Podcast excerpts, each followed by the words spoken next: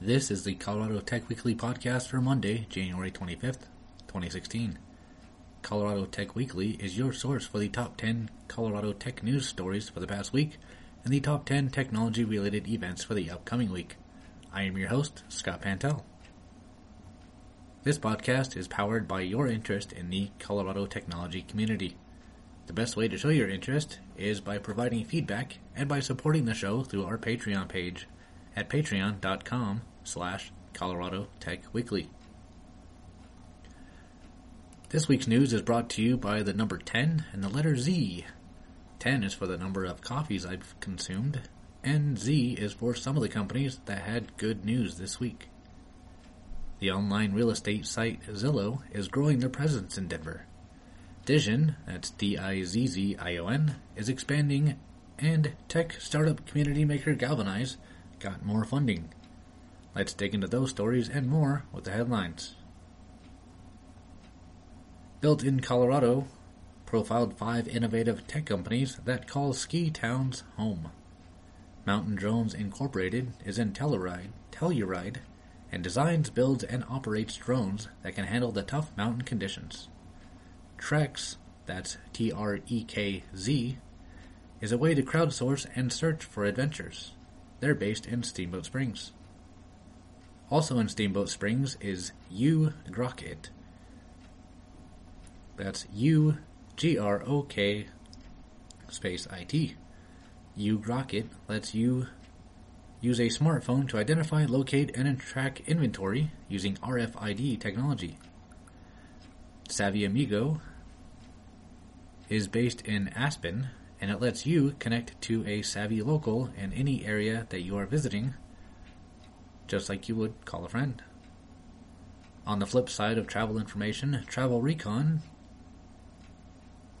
based in somewhere that I forgot to put on there, compiles and translates intelligence reports and news for international locations to help your trip abroad be a safe one. It's really cool to hear about the Colorado tech companies that are outside of the Front Range. Also from built in Colorado, Madwire Media is moving their headquarters from Loveland to Fort Collins.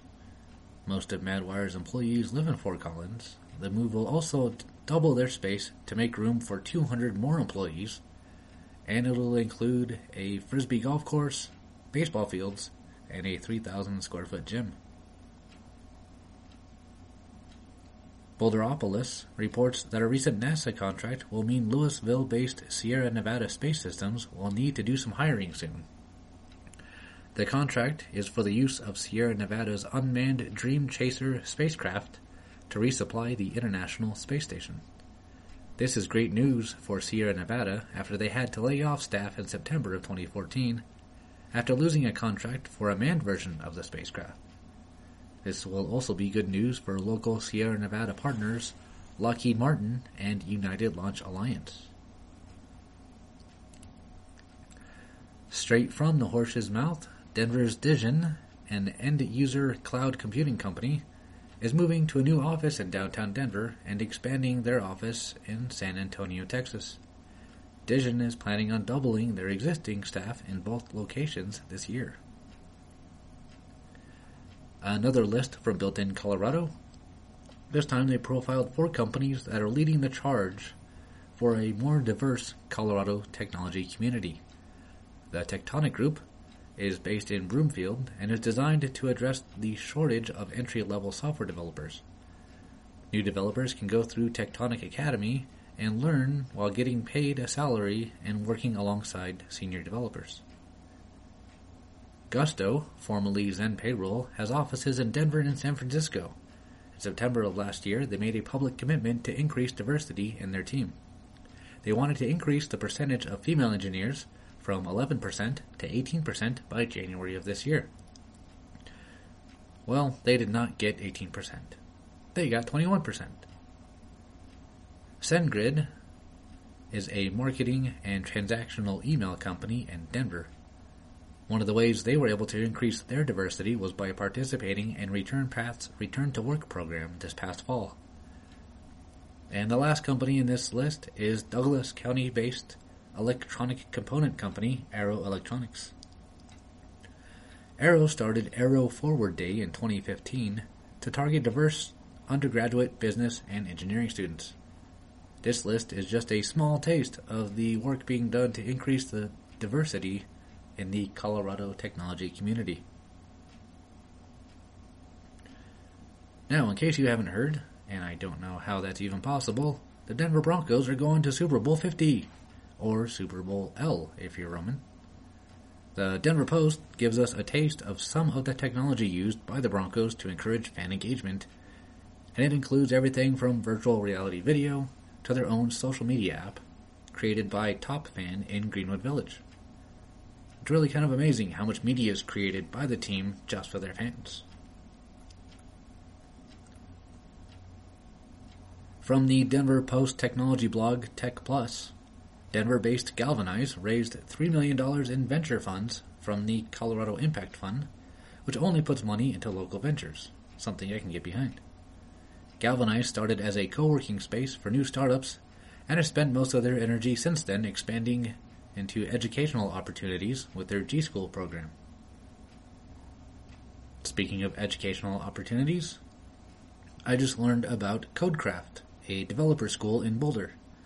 They posted some great lessons from a lunch and learn they had in December on tips from technical recruiter and job placement professional Kentra Prospero.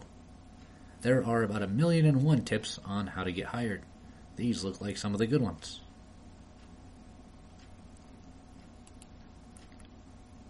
The Office of Information Technology, or sorry, the Colorado Office of Information Technology, known as OIT, released their 2015 annual annual report.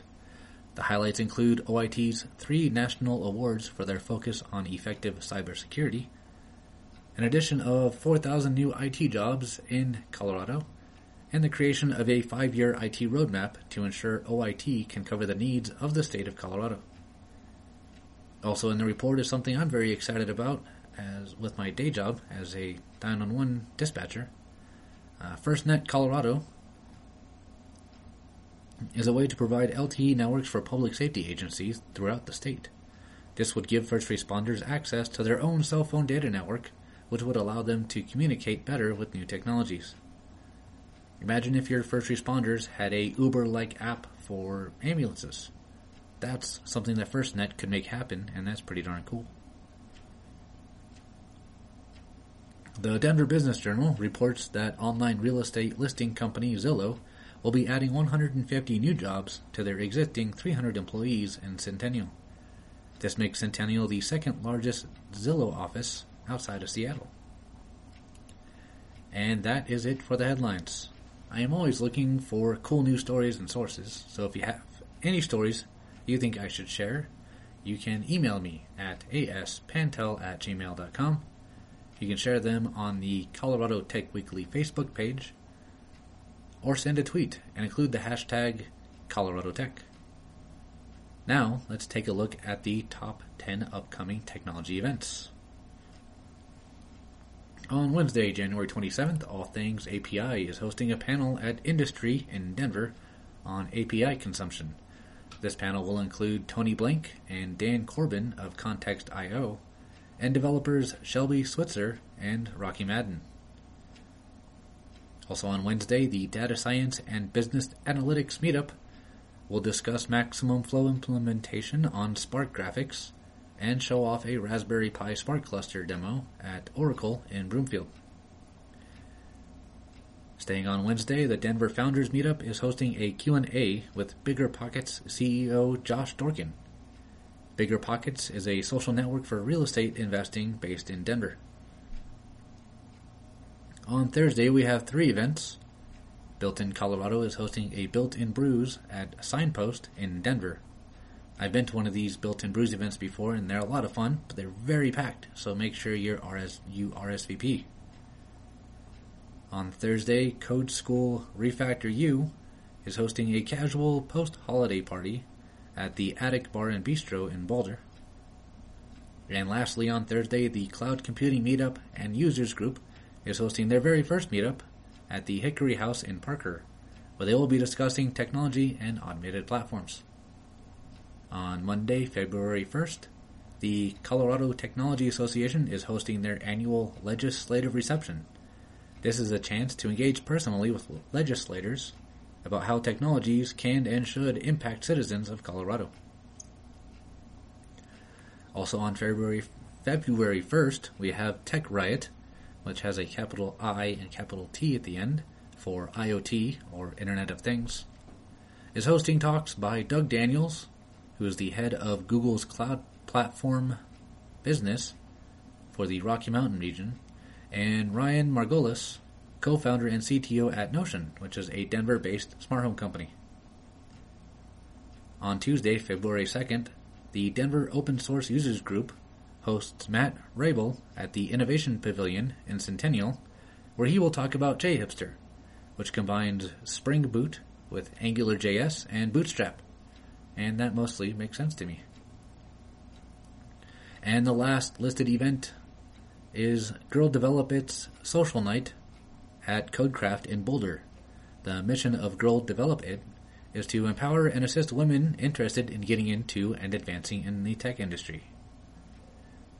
So, that is it for this episode of Colorado Tech Weekly Podcast. You can find everything discussed in this episode at coloradotechweekly.com, which is also shared on Facebook every Monday morning at facebook.com slash Colorado Tech Weekly. Don't forget to donate to the Patreon page at patreon.com slash Colorado Tech Weekly.